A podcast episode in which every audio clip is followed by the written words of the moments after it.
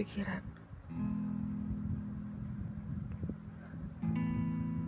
Egois gak sih?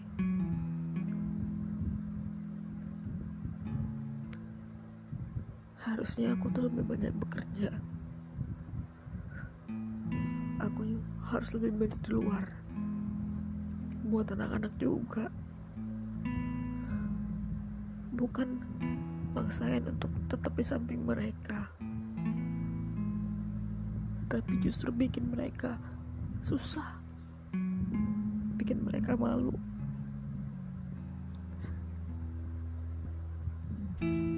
Aku gagal jadi ibu. Aku cuma ibu yang egois, gak mikirin masa depan mereka.